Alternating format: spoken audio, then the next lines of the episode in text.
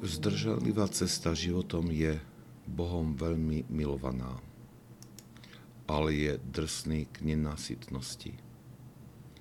Kristus je nesmierne chválený tichým človekom, ale je ho prítomnosť sa nezdá sladká tým, ktorých démoni zotročili zábavou a rozptýlení. Kto nemiluje pokorného a tichého človeka, iba pyšný človek a klebetník, ktorý nechápe jeho námahu. Svetý Izak Sírsky pokračuje v upozornení pre tých, ktorí sa chcú vydať na cestu asketického života. Pripravuje ich na skutočnosť, že pestovanie čnosti skrze pôst a stíšenie nemusí vyvolať iba priaznivé reakcie okolia. Len ťažko môžu očakávať potlesk od tých, ktorí neustále žijú pre zábavu a rozptýleniach, ktoré ponúka svet námahu asketika vnímajú ako akýsi súd nad ich životom. Aj zo strany asketika, aj keď zo strany asketika nezaznie žiadne odsúdenie.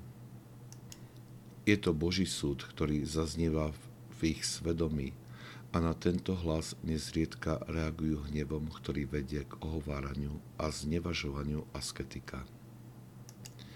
Ak sa vydávame na cestu pôstu a stíšenia, je potrebné nadobudnúť si správny odstup od reakcií okolia, ktoré môžu byť aj negatívne. Bez tohto len ťažko odoláme túžbe po reakcii na rôzne nespravodlivosti, ktoré zakúsime zo spomínaných dôvodov.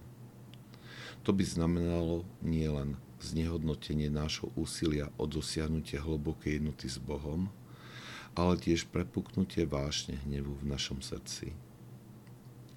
Uvažovanie nad týmto poučením svätého Izaka Sírskeho nás môže priviesť k myšlienke, že asketický život nás môže viesť k určitej izolácii. Je to správny a pravdivý postreh. Svetí si všimli túto duchovnú zákonitosť aj keď ju popísali rôznym spôsobom, môžeme ju približiť týmito slovami.